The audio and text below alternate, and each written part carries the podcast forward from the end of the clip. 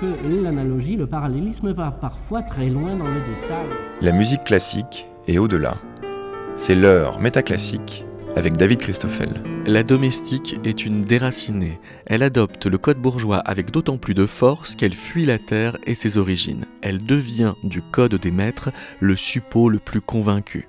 C'est le cas de Bécassine qui pousse l'assimilation jusqu'à la caricature. Bécassine reste constamment admirative et respectueuse de la classe des puissants, sa maîtresse et les dames du faubourg Saint-Germain. Dans La place des bonnes qu'elle écrit en 1979, Anne-Martin Fugier précisait encore que ce sentiment qu'a Bécassine de faire partie d'une caste privilégiée est une survivance de l'époque où l'aristocratie entretenait de véritables maisonnées de serviteurs. Mais alors, d'où vient que les bonnes se trouvent représentées sous des traits aussi abrutis par les maîtres, comme si elles faisaient partie d'une faction de la classe ouvrière que la Révolution n'avait pas réussi à émanciper? La chose est évidente dans Bécassine, mais aussi dans un certain nombre de romans, mais encore d'opéras et d'opérettes du XIXe siècle.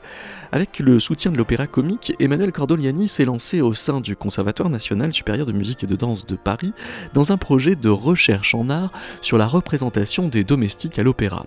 Intitulé La bonne cause, le projet est aussi une bonne occasion pour Métaclassique d'enquêter sur les procédés d'abrutissement des domestiques aussi bien dans les romans et sur les scènes d'opéra que dans la vraie vie d'aujourd'hui.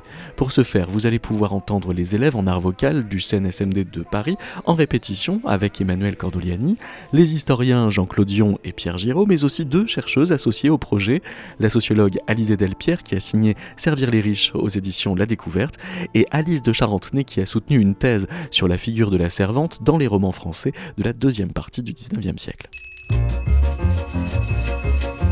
Du matin au soir, il faut courir dans l'escalier, le monter, le descendre le monter.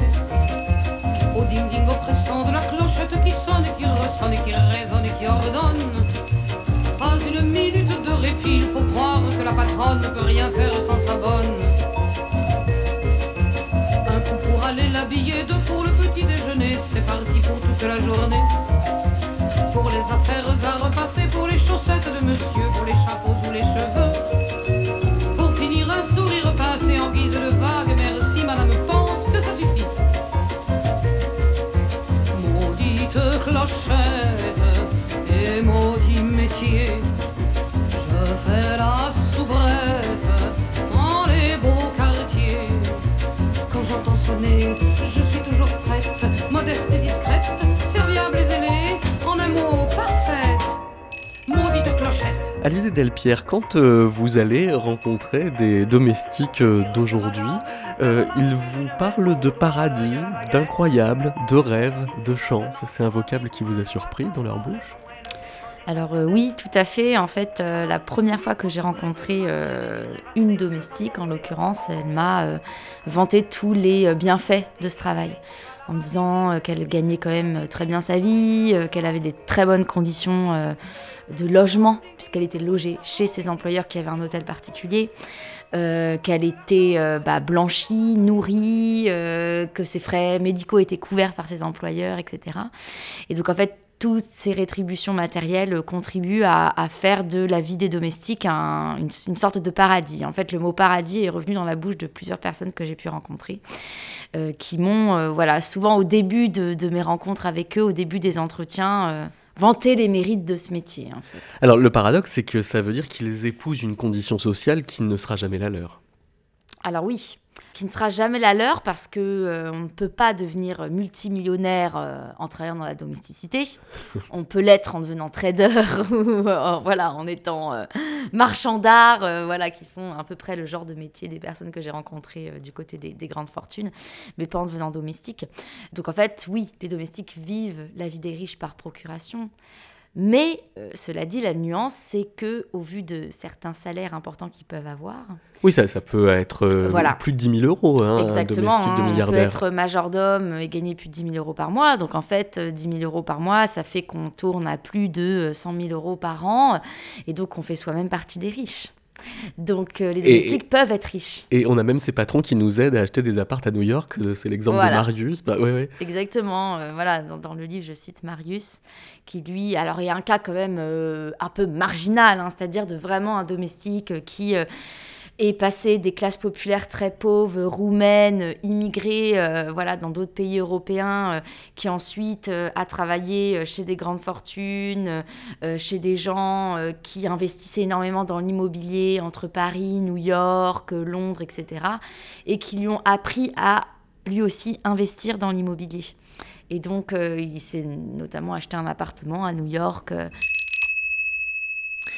Euh. Alice euh, de Charentenay, si les domestiques font de bons personnages de romans dans la deuxième partie du 19e siècle, c'est aussi parce qu'ils apportent un autre langage.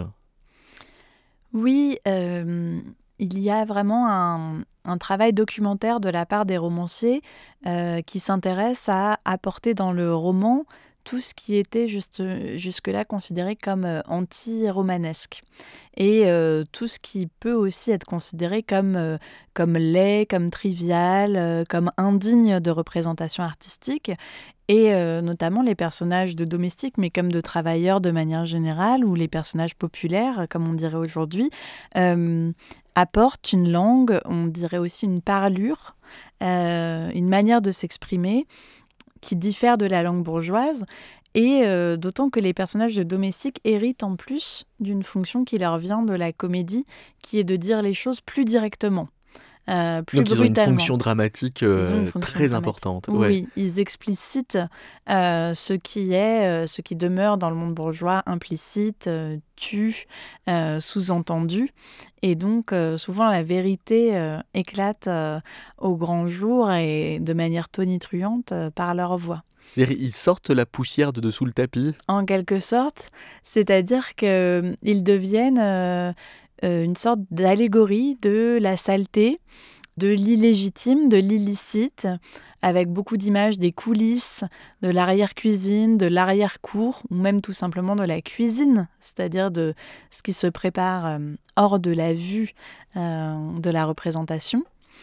Et en même temps, il faut amener les domestiques en quelque sorte à être vus, puisque plus on a de domestiques, plus on a grand train de maison. Ils font partie du décorum. Donc à ce titre, ils sont intermédiaires entre des objets de décor, du mobilier, euh, et de grands trains de vie euh, bourgeois. Par exemple, Nana de Zola, lorsqu'elle s'installe, elle veut avoir euh, tout son attirail de domestique. C'est la même chose dans Une vie de Maupassant, c'est très important d'avoir des domestiques avec la bonne livrée, etc. Donc il faut qu'on les voit. Et en même temps, euh, ils sont en retrait et vont contenir tout ce qui est sale, donc euh, euh, la saleté physique, mais également les secrets de famille ou encore la sexualité, notamment la sexualité du maître de maison qui fait partie de ce qu'elles doivent prendre en charge, dissimuler et évacuer. Alice de Charentenay nous avertit que dans les romans, on repère la servante à son vocabulaire, ou du moins à, son parler, qui est un, parler qui euh, est censé être plus, plus franc, plus robuste ou plus vulgaire? Alors c'est vrai, c'est vrai au théâtre. Pierre Giraud. Mais en fait, au théâtre, puisque nous on est dans du répertoire lyrique, euh, il y a scène, et comme il y a scène, il y a d'abord costume. Donc on le reconnaît d'abord visuellement. Bien avant de parler, parce que la bonne ne parle pas beaucoup, euh, surtout à l'opéra, où la hiérarchie fait, fait que c'est pas du tout une personne très loquace, ou du moins qui va pas avoir une série d'airs et de duos donc en, fonction de la condition sociale, on a justement plus ou moins à chanter. Donc c'est plutôt des gens qui vont être très taiseux. Euh, l'un des termes qui revient beaucoup dans les livrets, euh, sans avoir fait de statistiques, on retrouve beaucoup butor.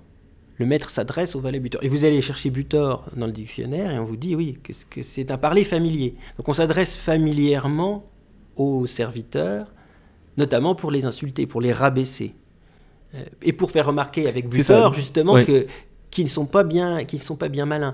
En général, on oui, c'est une familiarité de hmm. domination. Et on va trouver, on va trouver qu'un serviteur est malin quand il sert vos dessins. Typiquement Figaro, euh, le comte trouve que Figaro est malin, euh, et futé, euh, astucieux. Parce qu'obéissant. Eh bien, parce qu'il sert ses dessins. C'est-à-dire que l'intelligence, c'est pas forcément d'avoir une grande idée, mais c'est de devancer les besoins. C'est ça la fonction du serviteur, c'est qu'on n'ait pas besoin de lui demander. Sinon, c'est fatigant.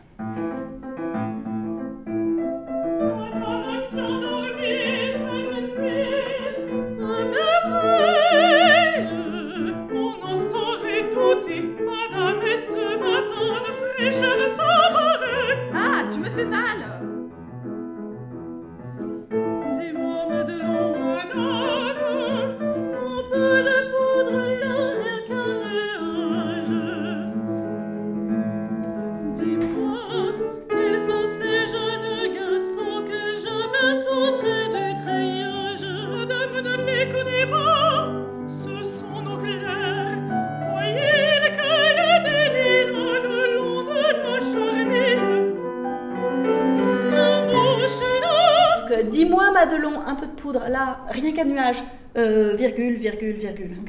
Parce que, tu sais, alors je voudrais deux œufs et demi pour le petit déjeuner, cuit 12 secondes. Hein. Merci.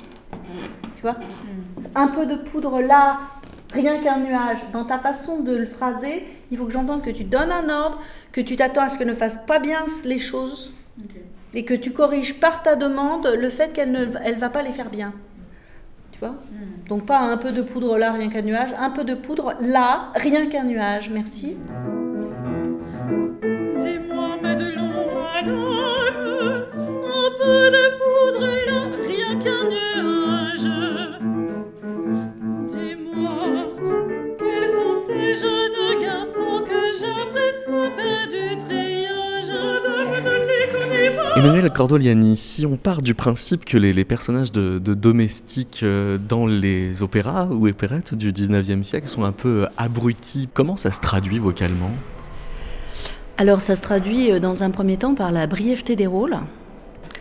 Il y a d'autres raisons de la brièveté des rôles au 19e siècle pour les domestiques, mais effectivement, ils vont peu parler, ils vont extrêmement peu élaborer. Euh, et puis, euh, euh, par exemple, ils ne disent jamais je. c'est très très rare d'avoir un je. Ils disent éventuellement moi à un moment donné, mais sinon, on est toujours sur une parole comme ça qui est un peu, du coup, stéréotypée aussi. où leur, leur abrutissement passe aussi, donc, manque d'élaboration, de possibilité d'élaboration, aussi parce qu'ils sont très contraints par évidemment la situation, dominant-dominé mais euh, ils vont peu élaborer et ils vont peu sortir d'une routine de, formule, de formulation en fait. Madame est servie. C'est ça, c'est-à-dire ils ne sont pas tant que ça capables de raisonnement ou est-ce qu'ils n'ont pas la place euh, d'en faire? Est-ce qu'on le sent qu'ils sont euh, limités par la circonstance dans leur langage ou qu'ils seraient limités par ailleurs? Alors il y a, vraiment deux aspects et, qui, et les deux fonctionnent à plein. Il y en a un qui est vraiment du fait lié à l'abrutissement, c'est-à-dire qu'on est sur euh, des volumes horaires, euh, à partir du moment où il commence à y avoir le gaz, la lumière tard le soir, des volumes horaires de journée qui commencent vers 6 heures, parfois un peu plus tôt pour allumer les feux dans la maison, et qui finissent à minuit, 1 heure du matin. Euh, il faut voir aussi qu'il n'y a pas du tout d'obligation de, donner des jours de congé, hein. donc souvent on n'en donne pas. Euh, souvent, ce qui est donné comme euh, congé, c'est euh, le, jour qu'on donne, c'est en fait le dimanche, mais en fait, il faut bien comprendre que c'est le dimanche après le grand repas du dimanche et la vaisselle, et qu'il faut prévoir, bien sûr, un repas du soir pour les maîtres, par exemple, et un service. Pour que... Donc, en fait, c'est quelques heures, souvent une fois par mois. Donc, ça, ça contribue quand même à un, abrutissement. qui est très important, qui s'accompagne aussi de journées où il n'y a pas de pause. On ne s'assied pas, on ne mange pas assis, parfois d'ailleurs on ne mange pas. C'est des journées continues dont l'emploi du temps est réalisé généralement par la maîtresse de maison. On en a un exemple hein, dans le livre d'Anne-Martin Fugier, 1854, une liste de tâches euh, euh, réalisée par Madame Daven et qui explique que si on ne fait pas de pause à la fenêtre, et qu'on ne s'arrête pas, on peut aisément la réaliser en une journée. Ces tâches sont évidemment extrêmement répétitives, donc ça va aussi entraîner un conditionnement du corps et donc euh, une routine de la parole. Donc ça, c'est pour un aspect vraiment fonctionnel où euh, il y a une limitation de fatigue, euh, d'emploi mécanique routinier.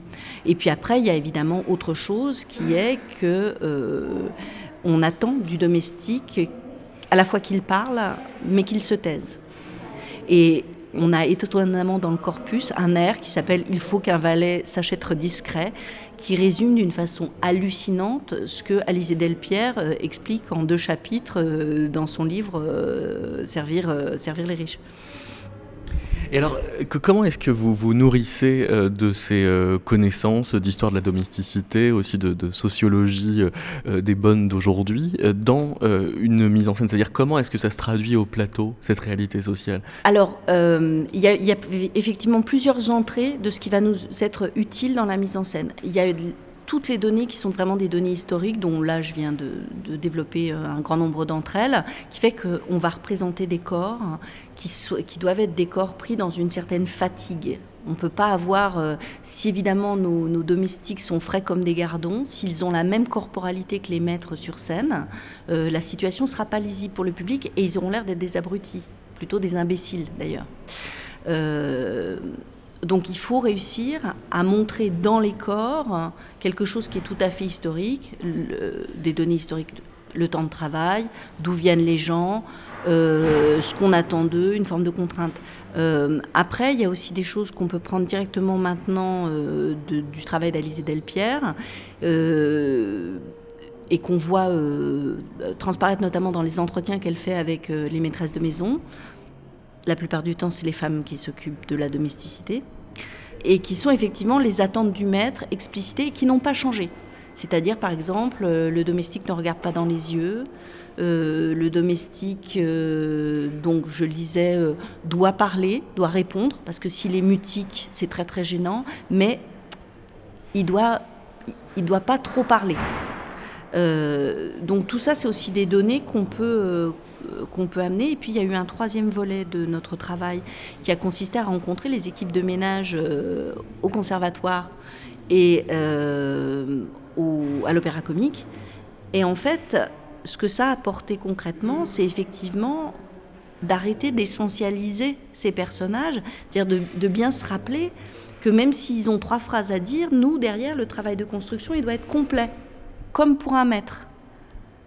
Or, on a beaucoup moins de données, donc il va falloir qu'on s'appuie euh, sur l'histoire, la littérature, pour construire qui est cette personne qui vient et qui apporte une lettre, si on veut que ça soit autre chose qu'une utilité d'opéra euh, ou d'opérette et point barre. Et euh, comment ça se traduit dans aussi la prestation vocale au-delà de, au-delà de, du corps sur le, plateau? Ça va beaucoup avoir d'effet sur la, diction évidemment des personnages. Alors, il y a des choses très pratiques, par exemple le fait que bah, les domestiques viennent de milieux populaires, euh, et puis euh, ne sont pas parisiens. Ils ne sont jamais parisiens. Ils viennent tous de la province, voire des colonies en fait. Ah, ça veut dire qu'ils n'ont pas la même prononciation. Oui. Donc ça, c'est quelque chose qu'on peut vraiment marquer dans certains, dans certains moments. Ils n'ont pas non plus le même rapport à la parole. Euh, ils tournent cette fois leur langue dans leur bouche avant de répondre. Et on peut avoir des, parfois des, des ils marchent sur des œufs et ça, ça peut se traduire dans un geste vocal. C'est pas très très compliqué. Bon, euh, techniquement parlant, on sait que si on veut que les choses aient l'air bien propres, on met la consonne avant le temps hein, et la voyelle sur le temps. Mais du coup, ça veut dire qu'on va euh, avoir un usage de cette consonne qui chez les maîtres va être euh, la plus, euh, on va dire, la plus brève possible, la plus nette possible. voilà, éventuellement on va légèrement la chuinter parce que ça peut donner un côté comme ça, un peu, voilà, un peu chic. voilà. Mais les domestiques vont pas chuinter du tout leur consonne. Par contre, on va pouvoir travailler sur parfois des choses plus abruptes ou au contraire sur des choses avalées. Donc évidemment, ça va avoir un impact sur la vocalité, oui. C'est-à-dire que c'est une parole qui euh, potentiellement est rentrée ou, se contre-chuinte alors. Parce que la parole chuintée, elle est très soufflée, elle, donne beaucoup d'air. Au contraire, la parole euh, de là ou du domestique s'aspire. Ben en fait, la parole, les domestiques mettent moins en scène leur parole que leurs maîtres, puisqu'ils ont moins de temps de parole, mais aussi parce que il y a toujours cette idée, et c'est ça qui est ambigu, c'est qu'ils sont là, il faut qu'ils soient là, mais il ne faut pas qu'on les voit. Donc, évidemment, ça va être un peu la même chose dans la parole. Il va y avoir une tentative pour, à la fois, il faut timbrer, bien sûr, mais en même temps, on est toujours aux aguets de comment, de la réaction du maître, en fait. Parce que ça doit être très dur pour euh, un chanteur de, rendre audible l'effacement.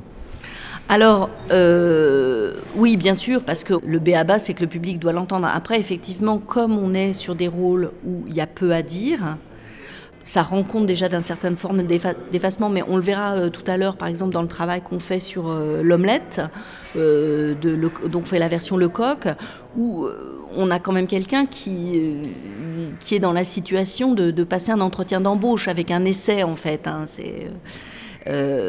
et effectivement, dans le phrasé même, on peut euh, traiter son texte de telle manière qu'on ait l'impression qu'il amende toujours son propos.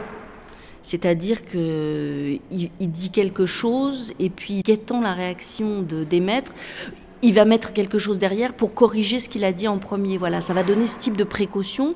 Euh, et chez, les chanteurs, les chanteuses, ça va se voir hein, aussi par la qualité de la prise d'air. C'est la prise d'air va beaucoup nous renseigner. On va pas être comme chez les maîtres où effectivement on peut avoir des prises d'air très vastes. Hein. Ce qui veut dire que finalement le, tâtonnement vocal pourrait presque être un signe de l'abrutissement euh, dont on parle depuis le début. Oui, c'est ça. C'est-à-dire que en fait, le théâtre généralement convoque les domestiques dans deux situations. Soit une situation archi-routinière, donc là il n'y aura pas de tâtonnement, et en fait on va au contraire montrer l'aspect très mécanique de la chose. Soit, et c'est ce qui nous intéresse plus, parce que c'est des scènes quand même un peu plus longues, des situations qui sortent de la routine, et où là on a des gens qui sont confrontés, qui sont à un terrain qui est un terrain ennemi, c'est-à-dire tout est miné.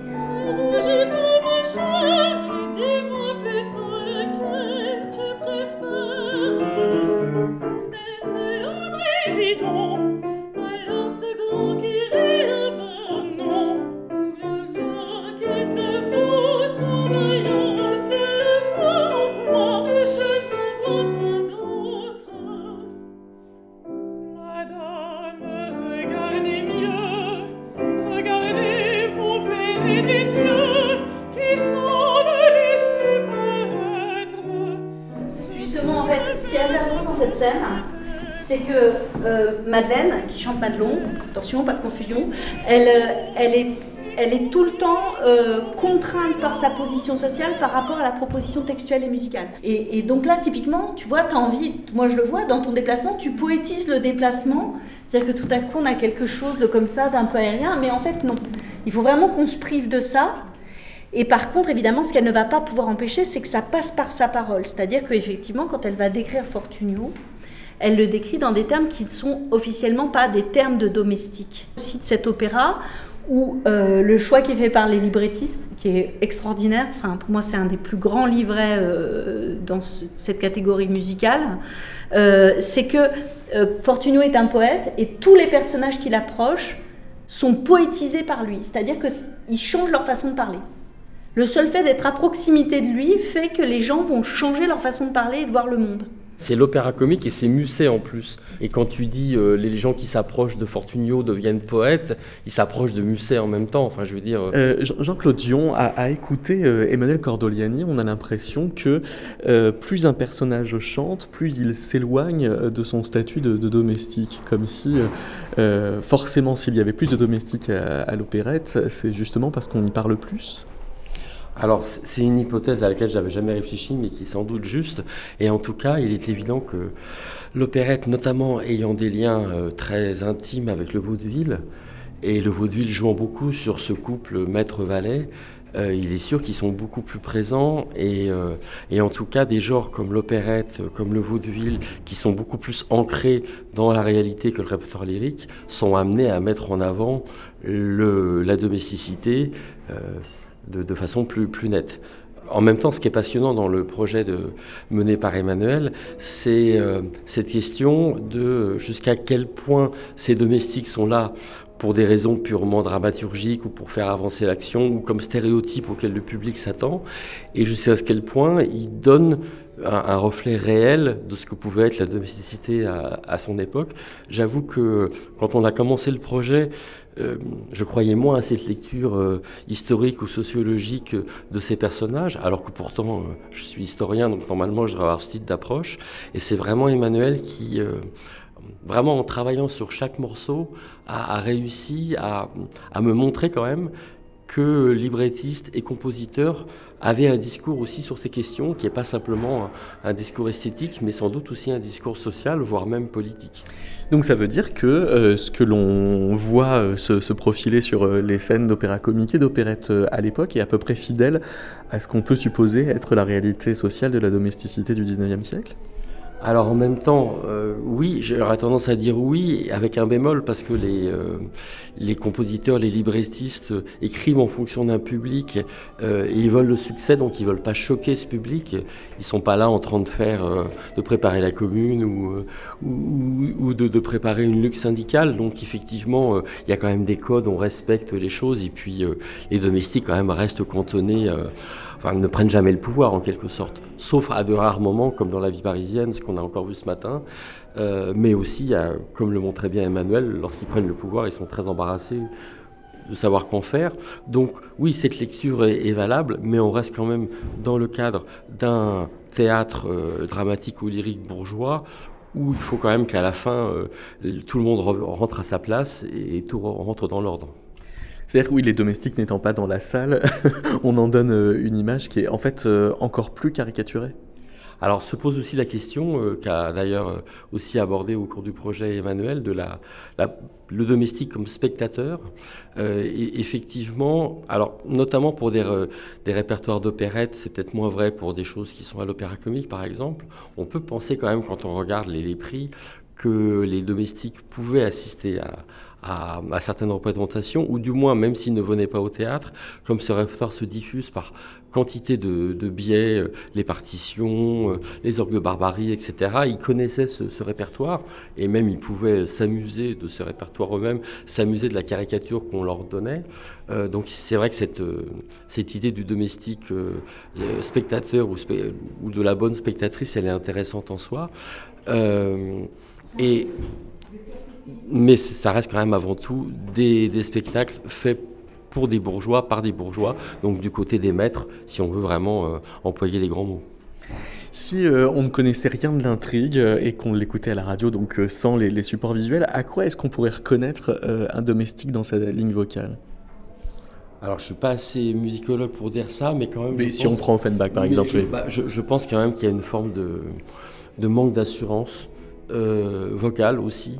Euh, qui est très net peut-être euh, par rapport à, celui qui peut être le, domestique euh, par excellence du répertoire offenbachien, puisqu'il est aussi là à la naissance de l'opérette, qui est John Styx dans, dans Orphée aux Enfers, donc dès 1858. On, a ce personnage qui est le domestique de, de Pluton aux Enfers, et qui effectivement, c'est d'ailleurs une figure assez tragique, puisque euh, comme nos, auditeurs se le rappellent, il passe son temps à boire de l'eau de l'été pour oublier que euh, dans la vie réelle, il a été roi de Béotie, donc il a été au contraire un maître, et qu'il est réduit à cette euh, condition de domestique. mais quand on, voit ces couplets du roi de Béotie, ils ont été écrits pour un, artiste qui n'était pas véritablement chanteur, donc à qui on déniait d'une certaine façon la capacité d'avoir une voix. Euh, donc je pense que là, ce, personnage de John City, il est emblématique de la place des domestiques dans l'opérette. Parce que c'est un personnage qui n'est pas que comique euh, à cause du fait qu'il est aussi euh, renvoyé à un rang, à un destin qui n'est pas spécialement drôle. Oui, c'est un personnage tragique aussi. C'est vraiment une figure. ça peut être aussi un peu enfin, on peut y lire aussi euh, une sorte de, golem, de personnages euh, venus d'Europe centrale, de juifs, etc., d'exclus. Euh, donc il a ce côté très comique parce que quand il est sur scène, c'est d'ailleurs un, rôle en or pour, pour des interprètes.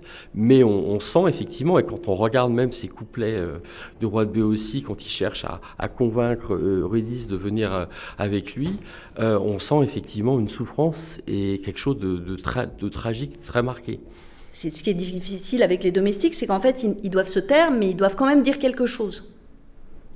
S'ils sont complètement mutiques, ça met les, patrons mal à l'aise. Ça n'est pas possible. Donc le domestique doit dire des choses qui sont sans importance, mais qui montrent euh, qu'il est euh, présent à la réalité sociale de la scène, voilà, et pas qu'il est un serial killer.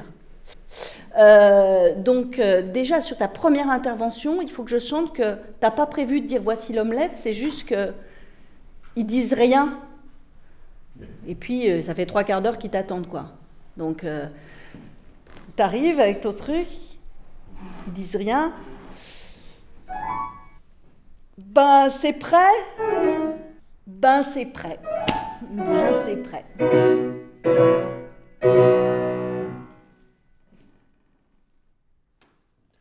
Voici l'omelette. Voici maintenant essayer de, voilà, de, montrer aux spectateurs que c'est pas normal de répéter 40 fois voici l'omelette. C'est vraiment lié à un moment de faillite du langage et de la situation n'avance pas et ça patine. Voici l'omelette pour vous, je l'ai faite bien soigneusement. Et donc là, on est au, début de l'histoire de l'opérette, on est en 1857. Et, en fait, euh, l'un des traits, euh, notamment de, ce nouveau genre qui est tout jeune, à l'époque, il a 2-3 ans, euh, c'est d'être toujours dans des choses très concrètes. Et des choses dont le répertoire lyrique ne parle pas forcément.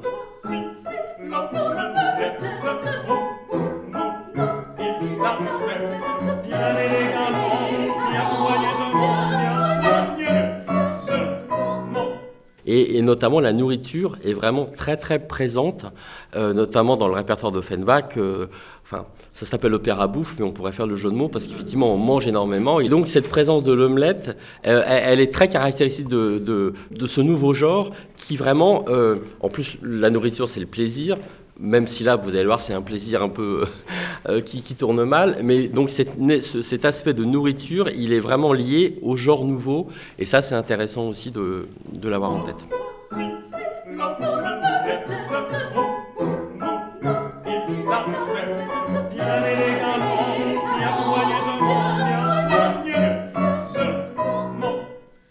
Elle se compose, bien la compose,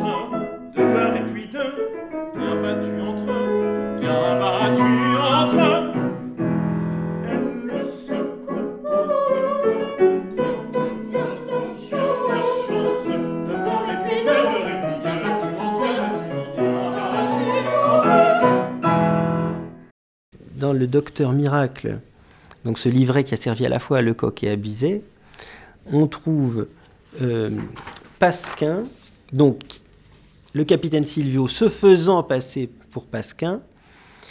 Euh, effectivement, on va lui donner des, des missions comme cuisiner, espionner, euh, chaperonner, servir l'eau à table, donc tout à fait compatible avec un, emploi de, domestique.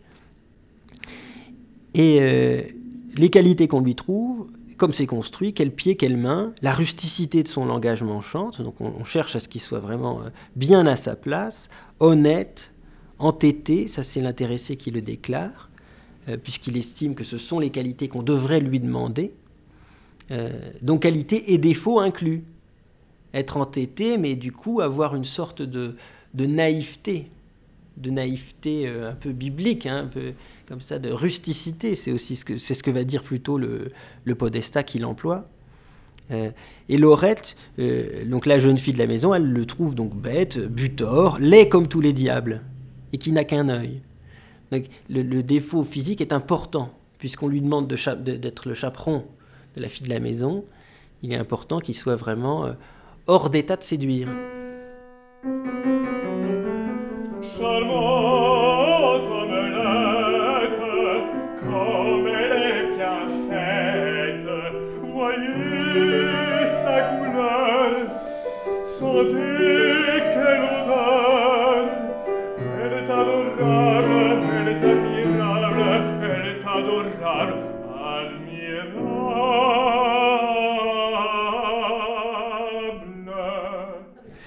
Et alors, euh, vous avez, euh, Alice de Charentenay, aussi euh, consulté les, manuels que les bourgeois s'échangent à l'époque où ils parlent des domestiques.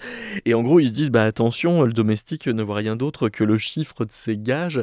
On, dénonce qu'il est intéressé, finalement, un peu comme un syndicaliste. quoi. Oui, alors c'est vrai que ça nous étonne pas tellement que qu'on reproche à des salariés de vouloir gagner de l'argent. Euh, finalement, c'est aussi euh, oui, un reproche qui est adressé assez communément aux syndicalistes, ou bien au 19e siècle, il y a cette image du socialiste envieux qui finalement n'est socialiste que parce qu'il aimerait être millionnaire lui aussi et qui sait pas. Euh, c'est un bourgeois qui sommeille en lui. Voilà, et, qui, qui, est matérialiste en tout cas. Et, et souvent, l'idée de, de la domestique intéressée par l'argent va avec l'idée qu'elle a perdu la foi qu'elle a perdu toute piété.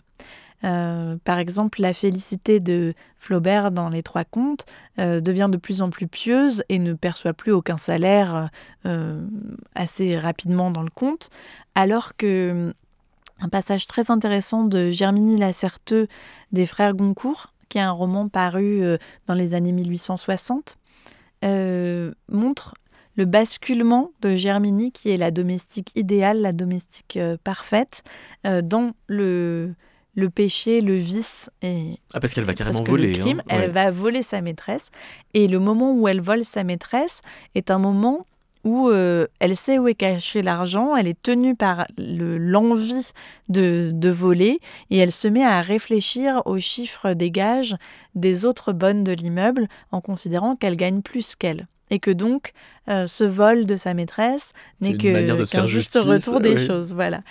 Et donc, à partir du moment où on se compare aux autres, voire où on se solidarise avec les autres, on est déjà tombé dans une logique euh, comptable et non plus de gratuité qui est dangereuse et qui constitue en elle-même euh, euh, le danger social. D'ailleurs, on retrouve dans le dictionnaire des idées reçues de Flaubert à l'article domestique tous voleurs. Tous voleurs. Après, c'est un article, il me semble, qui a été biffé par Flaubert, mais euh, qui n'en dit pas moins que, bien sûr, les grands stéréotypes euh, du discours bourgeois sur les domestiques, c'est qu'ils nous volent, c'est que c'est très difficile de se faire servir, que c'est très difficile de recruter. Et ça, c'est finalement un discours euh, de l'embauche euh, assez courant. Vous citez les sociologues Michel Pinson et Monique euh, Pinson-Charlot sur toute la, rhétorique qui encadre la beauté dans la noblesse. On a une belle personne, un beau quartier, une belle chose, le bon goût, qui sont quand même des, marqueurs d'une sorte de, moralité aussi. C'est-à-dire que les, moments de les entretiens de recrutement des, des domestiques sont moins des tests de compétences que de moralité? Exactement. Alors, il y a des tests de compétences pour certaines euh, euh, professions, parce qu'en fait la domesticité est très hiérarchisée, il y a quand même plusieurs types de métiers, et donc on attend quand même euh, d'un majordome qu'il ait un, des compétences relationnelles qui ne sont pas nécessaires chez une employée domestique qui ne ferait que le ménage, en fait, voilà.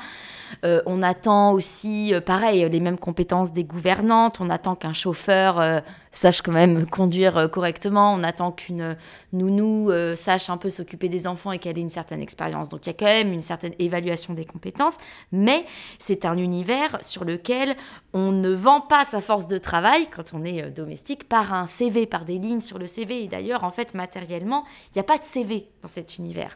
Alors que dans la, dans la majorité des univers professionnels, en tout cas dans le contexte français et européen, on a un marché du travail qui est adossé sur du CV, en fait. Voilà, oui, c'est la pièce jointe de la candidature. Exactement, c'est la pièce maîtresse de la candidature. Dans la domesticité, ça n'existe pas. Ce qui fait que ce sont les employeuses elles-mêmes, ce sont les femmes qui sont chargées du recrutement de leur personnel, qui vont euh, évaluer ces compétences.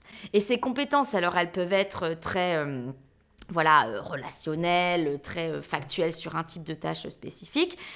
Mais en fait, elles dépendent avant tout, et elles sont évaluées avant tout à l'aune des caractéristiques euh, sociale, sexuée, raciale, physique des employés.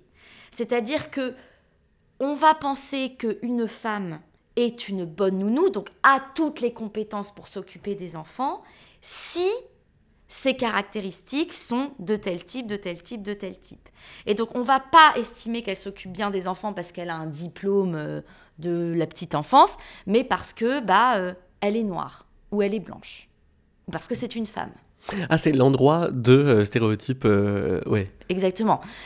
On recrute avant tout à partir de stéréotypes qui sont sexués et raciaux et qu'on va lier encore une fois à des données de, moralité puisque euh, il y a quand même une défiance euh, à l'image de la domestique vicieuse, traître, violente, voleuse. Oui, exactement. Pardon, j'avais oublié la dimension euh, moralité. Alors à, cette évaluation en fait des compétences à l'aune de ces hmm. caractéristiques, de ces stéréotypes qui sont les supports de soi-disant compétences c'est pas forcément vrai évidemment, puisque ce sont des, stéréotypes, eh bien, il va y avoir, oui, toute une évaluation de la morale des domestiques. C'est-à-dire qu'on ne veut pas chez soi euh, des domestiques qui soient potentiellement bah, des voleurs, euh, parce qu'il ne faut pas oublier quand même que dans ces milieux-là, euh, très fortunés, il y a beaucoup d'objets de grande valeur dans les maisons. Au, au point qu'il est courant qu'il y ait de la télésurveillance.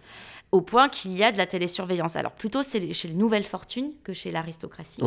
Euh, chez l'aristocratie, ça va être plutôt euh, du, du euh, voilà, on va dire qu'on va faire confiance aux domestiques, mais ça va le, contrôle de, des domestiques va plutôt se faire par les majordomes ou par les gouvernantes qui vont être un petit peu les contremaîtres en fait de la domesticité, mmh. hein, qui vont surveiller à la place de leur de leur patron les domestiques subalternes. Et chez les nouveaux riches, en effet, on a des caméras. On a des caméras qui sont supposément euh, euh, euh, contrôler les domestiques. Alors je dis qu'ils sont censés parce qu'en fait les employeurs regardent très peu les caméras.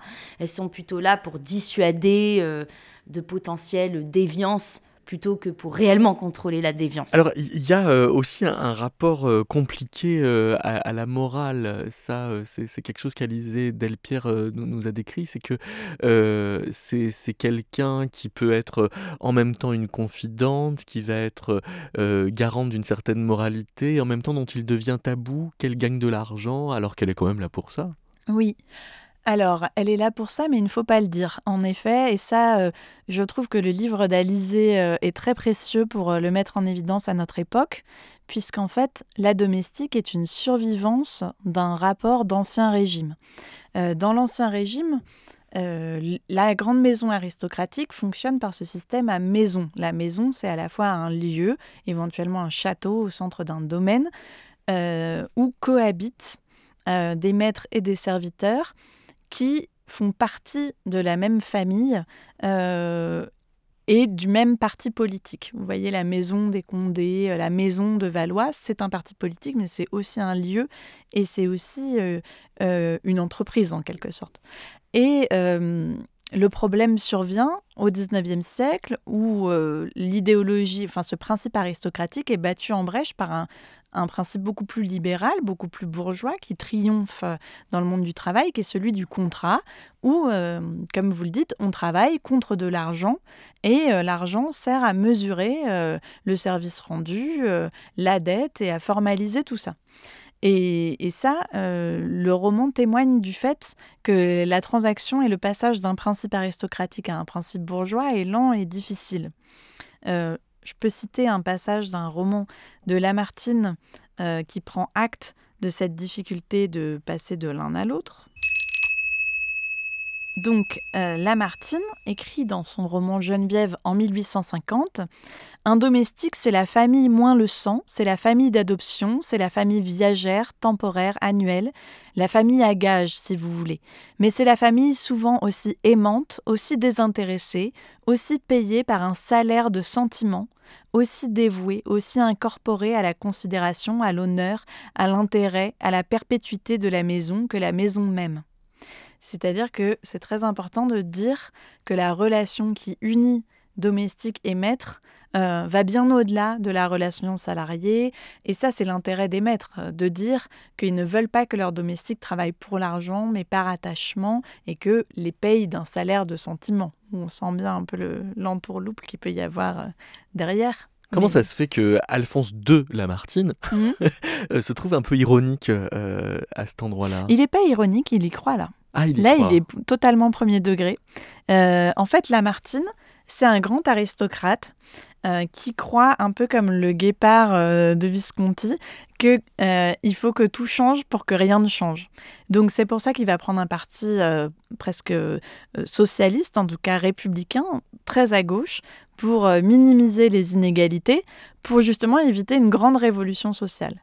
Et dans ce roman, Geneviève, il prend le parti des domestiques, mais avec un discours complètement aristocratique et d'arrière-garde et qui fait que ce roman est tombé euh, euh, dans l'oubli et a été l'objet des ricanements de tous les romanciers postérieurs qui l'ont copieusement euh, imité, détourné, ce qui a permis d'ailleurs de mettre la domestique à la mode dans le roman du 19e siècle. C'est un roman de 1850, sachant que lui avait perdu pas mal dans la Révolution de 48. Exactement. Alors d'abord, il a tout gagné. Il a été, pour ainsi dire, dictateur hein, de la France pendant quatre mois. Et puis, il a perdu le pouvoir et s'est présenté aux élections présidentielles où il a fait un score ridicule. Et c'est à la suite de cette défaite cuisante qu'il a écrit ce roman, Geneviève, où il euh, raconte que lui-même rencontre une domestique et qu'il a tout compris à ce qu'elle souhaitait et qu'il a reçu d'elle le mandat d'écrire ce roman et que donc il est à même euh, d'être euh, l'homme politique qui représentera les Français les plus modestes. Votre ami a craqué dans le dos,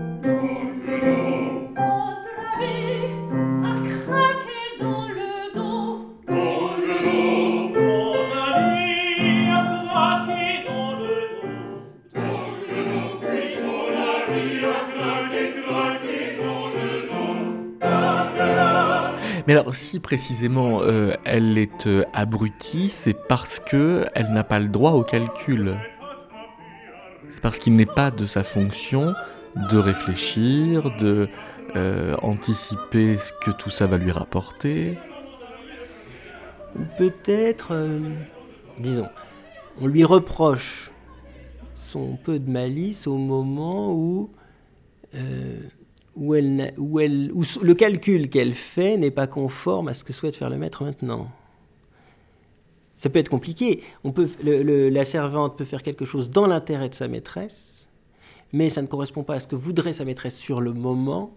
Donc elle va se faire agonir d'insultes, mais par la suite, on va découvrir qu'elle l'a bien servi. Donc ça fait aussi partie du jeu de se faire battre de temps en temps, euh, de, effectivement, de, de subir les humeurs, même quand on a, euh, en fait, très, on s'est très bien acquitté de sa tâche. C'est-à-dire que dès qu'elle est malicieuse, euh, elle est vicieuse. Il y a aussi ce problème, c'est qu'en fait, c'est pas une qualité d'être malicieuse. En tout cas, pas quand on est servante. Ouais. Là, euh, voilà, c'est de, de façon tacite, oui. Avoir su prévoir euh, qu'il y ait des draps neufs au bon moment, ça c'est très bien. Mais il faudrait pas, faudrait pas aller le raconter. Il faudrait, y a une question de, il y a une discrétion euh, euh, extrême, euh, voilà, qui, fait qu'effectivement le, et puis le calcul ne doit pas être un calcul pour soi. Ça c'est très mal vu. Parce que si, leur vénalité potentielle est, mal vécue, c'est peut-être aussi parce qu'on ne leur autorise pas la moindre intelligence économique, stratégique, et qu'en définitive, on les abrutit. On en fait des abrutis. Oui, oui, bah ça c'est c'est un paternalisme bourgeois qui hérite euh, du paternalisme euh, aristocratique, qui essaye en tout cas de se parer des oripeaux du paternalisme aristocratique parce que c'est ce qui lui donne aussi sa légitimité. Et donc euh, on n'a pas intérêt à se représenter effectivement les, les classes euh, dominées comme étant les égales des classes dominantes, parce qu'à ce moment-là, on remet en cause toute hiérarchie sociale. Ça, c'est un peu ce que fait Octave Mirbeau, puisque sa Célestine, à la fin du, du journal d'une femme de chambre, euh, après avoir mené l'enquête sur qui a violé et tué une petite fille de la campagne, quand elle découvre euh, le violeur euh, et le malfaiteur, l'épouse et s'installe avec lui comme patronne et embauche des domestiques qu'elle maltraite. Et donc ça, c'est extrêmement dérangeant puisqu'on s'est attaché à une figure de domestique pendant 500 pages et qu'elle devient la patronne et, la patronne euh, violente et abusive qu'elle déplorait pendant tout, son, tout son journal qui se clôt à ce moment-là d'ailleurs.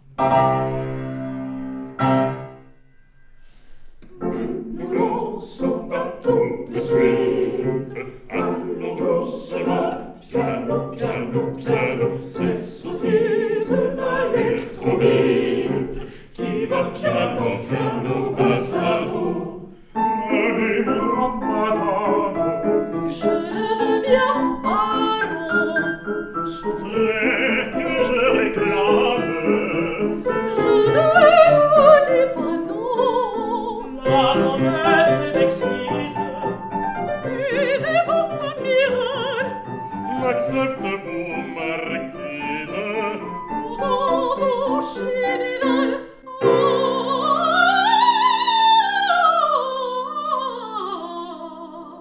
Quels, sont les procédés d'abrutissement que l'on peut euh, lire dans, ces romans?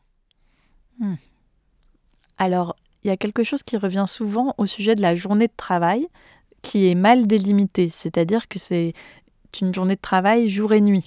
Euh, à tout moment, à toute heure du jour et de la nuit, les patrons peuvent sonner, réclamer, demander du travail.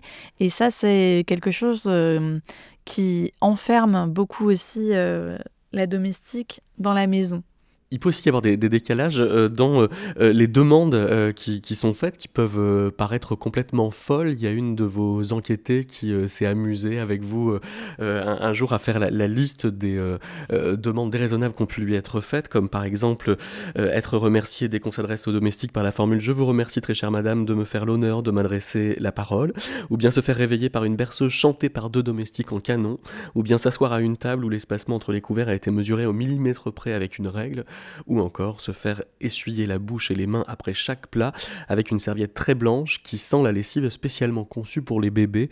On dirait un scénario fait pour bien souligner euh, l'obéissance. Oui, exactement.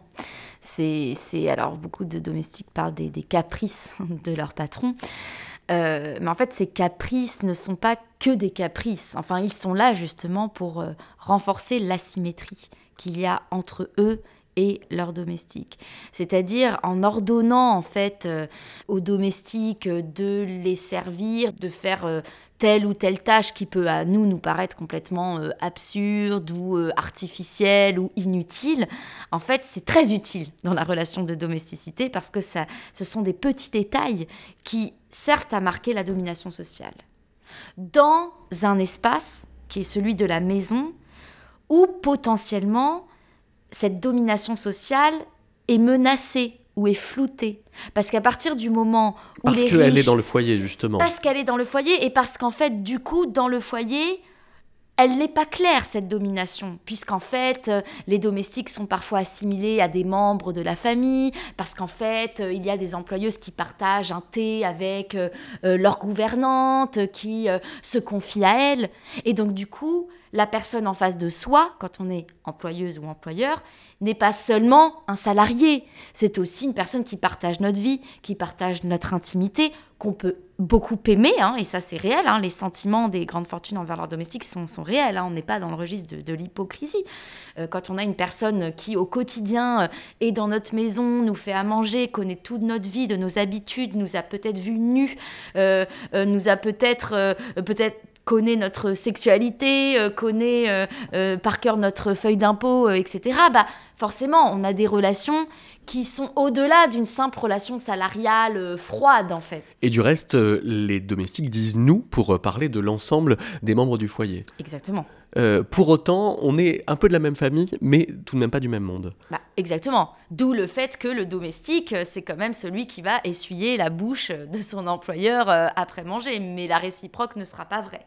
Donc en fait, ce semblant de symétrisation de la relation, par le fait même qu'on est dans le foyer, euh, dans l'univers familial, n'est qu'un semblant. Parce que euh, euh, les employeuses et les employeurs, mais c'est surtout les employeuses en fait, hein, qui donnent des ordres aux domestiques et qui organisent leur travail, etc., vont savoir très vite remettre la symétrie dans une relation qui redevient peut-être par moments un peu symétrique. Euh, en faisant, voilà, en les mettant à leurs ordres, en, ayant des caprices, entre guillemets, mais aussi en, euh, par exemple, passant euh, très brutalement du tutoiement au vouvoiement, alors même qu'un employeuse ou qu'une employeuse tutoyait sa bonne qui est là depuis dix ans chez elle, et eh ben, du jour au lendemain, va la revouvoyer parce qu'elle va s'être livrée un peu trop à la confidence et donc elle va vouloir le lendemain remettre de la distance par ce vouvoiement. Euh, une autre chose dont se plaint euh, beaucoup euh, Célestine de Mirbeau, et ça c'est très intéressant, c'est que finalement le silence après lequel courent les bourgeois est en lui-même quelque chose de mortifère, de pénible et d'abrutissant. Par exemple, dans son journal, Célestine écrit la chose suivante. Les premières révoltes calmées, la vie s'établit monotone, engourdissante, et je finis par m'y habituer peu à peu, sans trop en souffrir moralement. Jamais il ne vient personne ici, on dirait d'une maison maudite. Et en dehors des menus incidents domestiques que j'ai comptés, jamais il ne se passe rien. Tous les jours sont pareils, et toutes les besognes, et tous les visages, c'est l'ennui dans la mort. Mais je commence à être tellement abruti que je m'accommode de cet ennui comme si c'était une chose naturelle. Donc on sent que l'habitat bourgeois, dans son ennui, sa répétition, sa monotonie, est lui-même presque anti-romanesque. Et c'est très intéressant qu'une diariste qui tient son journal intime écrive Jamais il ne se passe rien, puisque ça va complètement contre la logique de l'écriture. Et on sent que dans cet univers silencieux, ouaté, préservé de la bourgeoisie, la domestique, en apportant le désordre, va aussi apporter euh, l'événement romanesque et va produire euh, le son, le scandale, la vie qui manque dans cet univers préservé. Mais dans ces lignes, on entend euh, aussi la volonté d'en découdre aussi pour arriver à bout de cet abrutissement. Oui, et sans doute c'est ce qui, ce qui justifie aussi la rédaction du journal, euh, c'est le désir chez Célestine d'aller agiter un petit peu ce monde-là, d'autant que chez Célestine, le bruit et l'agitation vont avec une certaine excitation qui est aussi d'ordre sexuel. Hein. Et donc euh, Célestine, euh, femme, travailleuse, et sexuelle comme elle est, va apporter non seulement du son et de l'agitation, et des ragots et des discussions, mais aussi de l'écriture et du romanesque dans cet univers euh, tellement médiocre. Et alors, euh, chez Offenbach, pour le coup, quand les, domestiques se mettent à leur tour euh, à faire la fête, il y a un, double désordre potentiel. C'est-à-dire que, d'une part, il y a en, effet une indistinction entre maîtresse et servante qui peut s'installer, mais qui est redoublée aussi d'une insubordination potentielle. Oui.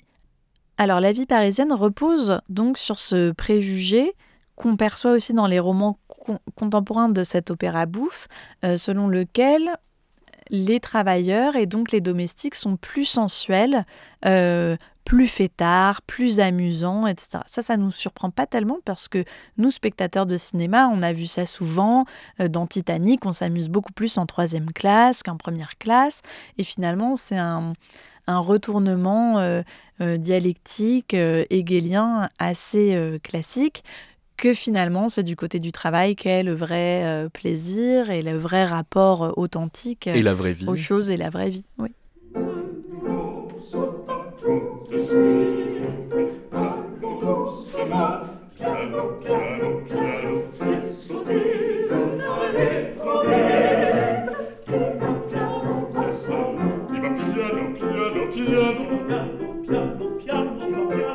Donc le moment que nous propose le livret de la vie parisienne, euh, c'est un moment où la bonne se met dans le personnage de la demi-mondaine pour occuper euh, un invité.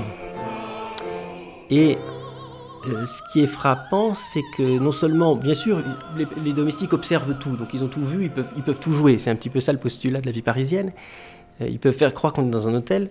Mais il y a aussi une autre question qui est de savoir si ça fait partie de son emploi.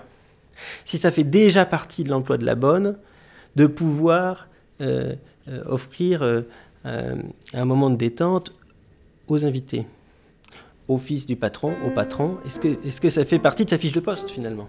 Et donc, avec quelle facilité, quel naturel, quelle résignation, quel déterminisme on passe euh, d'une mission à l'autre. Votre habit a craqué. Dans le dos.